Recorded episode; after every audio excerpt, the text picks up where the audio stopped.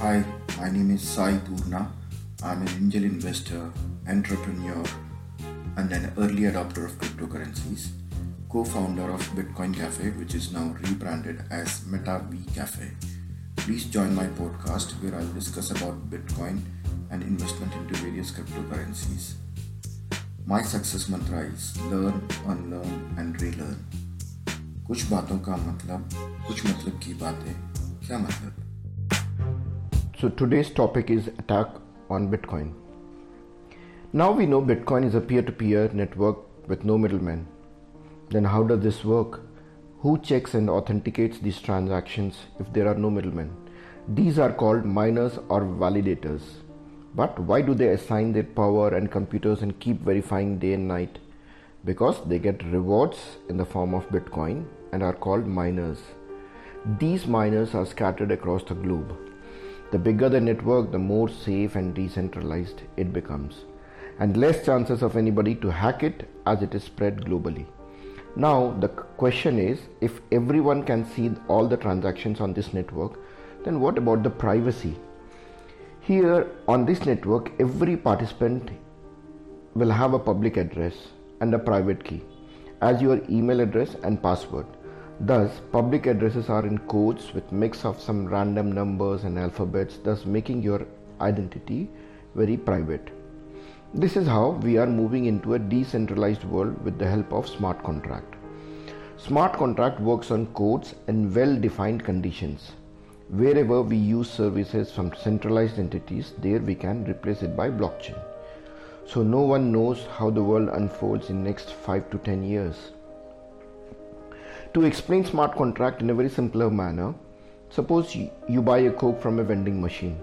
So you put your money and you get a coke bottle and there has never been a dispute between you and the vending machine for your transaction. So these are predetermined conditions which you follow and the vending machine follows.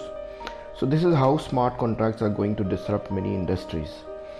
So now the acceptance of Bitcoin always been challenged and questioned several times in these years and bitcoin has been attacked again and again.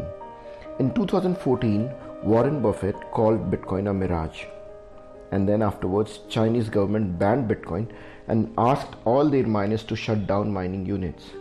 Till then 60% of the total bitcoin mining was done in china and after the ban they all shifted to kazakhstan venezuela el salvador etc thus making it decentralized in a true sense, which turned out to be a good to be good for Bitcoin's health.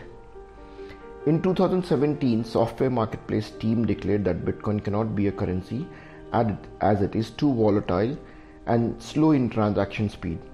But after that, Bitcoin got its true narrative, which is store of value. Like we have uh, gold, so Bitcoin is considered as digital gold and not a currency for day to day use.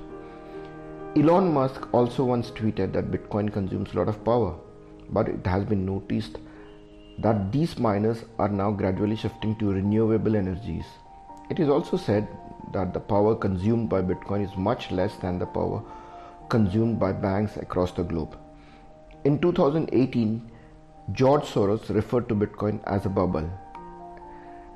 And in 2017, even Indian government banned Bitcoin. So in spite of all these attacks on Bitcoin, Bitcoin always came out strongly. And gradually we have seen the billionaires, the smart people on this earth started supporting Bitcoin, like Michael Saylor, Chamath, and um, Toneways, Raoul Pal. And if you go to my website, saipurna.com, you will see the list of smart people supporting smart money. Today, when there is a war, Russians and Ukrainians are rushing to Bitcoin. So, we'll explain this in my next podcast.